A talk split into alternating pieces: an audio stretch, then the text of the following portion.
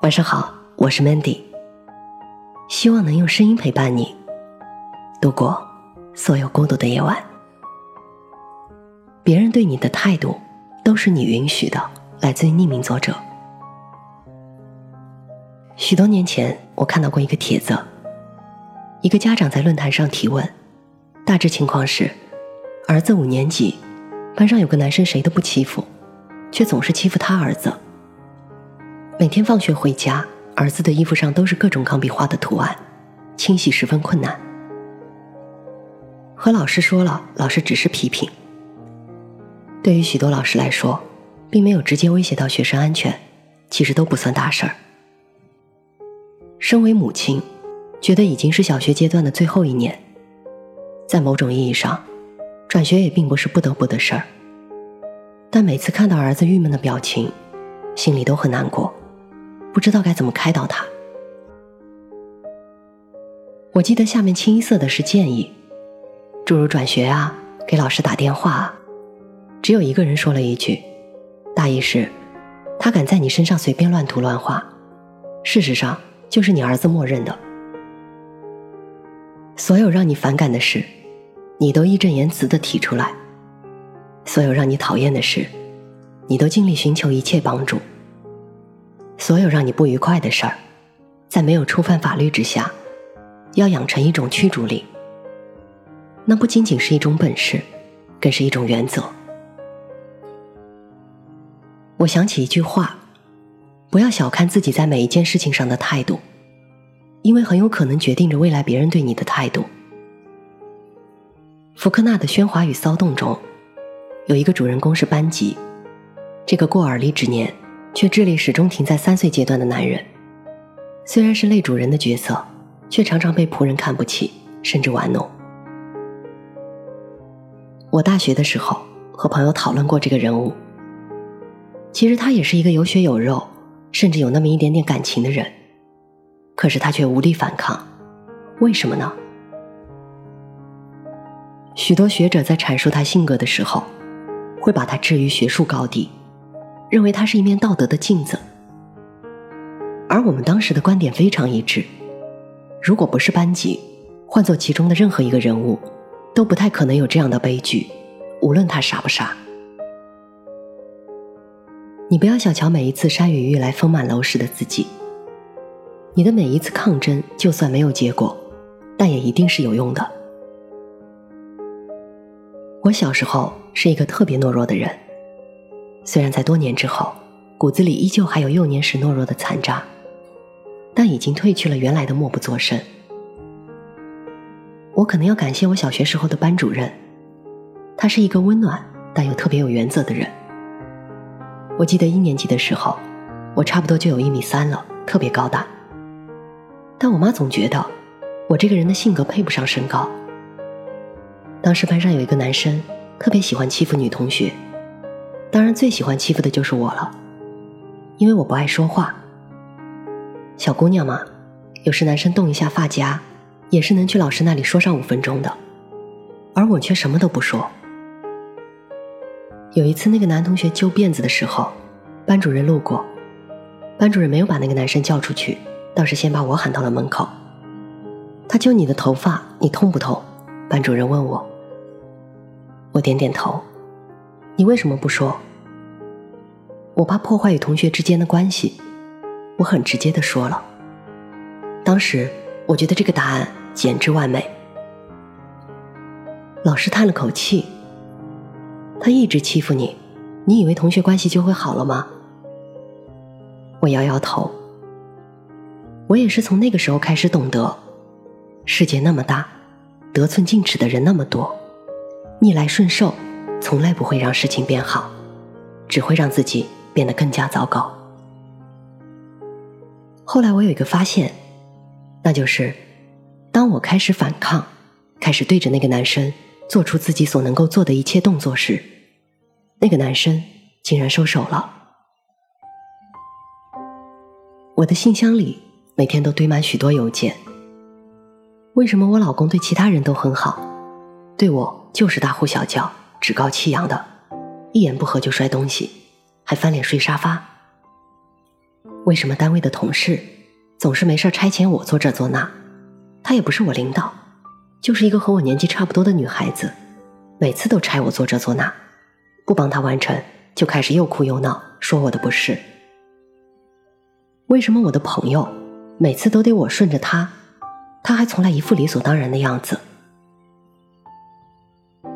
你是不是从来没有告诉他你的情绪？你是不是从来没有为自己的不高兴兴起反抗？你是不是从来都只是忍了，然后万千江水只往自己心里灌？你看起来那么平静，那么温和，那么忍耐，大风大浪里就算栽了跟头也从不抗争，那么易如反掌的样子，自然可以把你圈进在他的笼子里。他高兴的时候。你陪他高兴，他不高兴的时候，你陪他不高兴，而他从来不需要问你高不高兴，因为你对他的态度从来都是一面镜子，照着你和他经久绵长。我的一个朋友曾经和我说过一件事，他曾经的部门经理非常好色，一个四十多岁的男人，许多女同事都遭遇过他的咸猪手。当然，这之前只是听说而已。他刚入职，还以为是风言风语，于是也没有太在意。但万万没有想到，在入职后两个月，一个中午间隙，部门经理把他叫进办公室，以修改合同的名义，让他站在身边看他修改，一边改一边开始施咸猪手。他当即走出办公室，敲开了总经理的门。其实总经理那个时候是有些犹豫的，但风言风语多了，自然也灌进过他的耳朵。幸运的是，当他把所有他听说过的遭遇部门经理咸猪手的人告诉总经理之后，总经理用了三个下午，以谈工作的方式进行了核实，并在一周后开除了部门经理。我说你还算幸运，如果总经理听之任之，假装视而不见怎么办？他说：“我已经做好离职的打算了，因为我不想成为其他人随意被人侵犯。我必须表明自己的态度。女性在职场上应该获得尊重，底线就是身体。我常常觉得，人与人之间就是一场拔河比赛，势均力敌的感觉最好。你获得尊重，他获得欣赏。如果有一个人太过于软弱，”那么这一场比赛出场就结束了，因为另一个人根本可以不费吹灰之力就把你打倒，而你的力量决定着这场比赛里，如果输赢，彼此是否都光彩无比。林徽因有一句话：“温柔要有，但不是妥协。我们要在安静中不慌不忙的坚强。”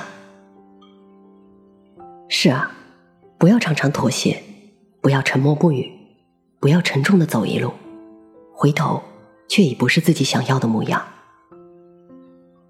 你要生动而有灵气，随时高兴，随时难过，可以什么都没有，但一定要有态度，因为你的态度决定别人对你的态度。是成年人，就要成为有血有肉有脑子的人，就要懂得。有血有肉有脑子的活着。我是主播 Mandy，在无数孤独的夜晚，我用声音陪伴你。希望从此你的世界不再孤独。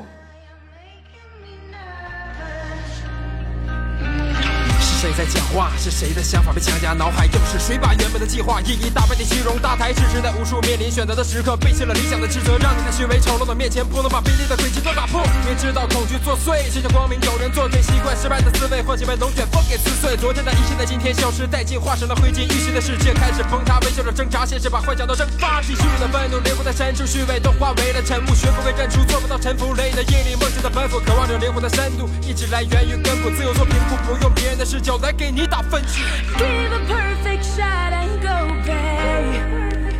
别浪费，腐蚀所有虚伪。Crazy voices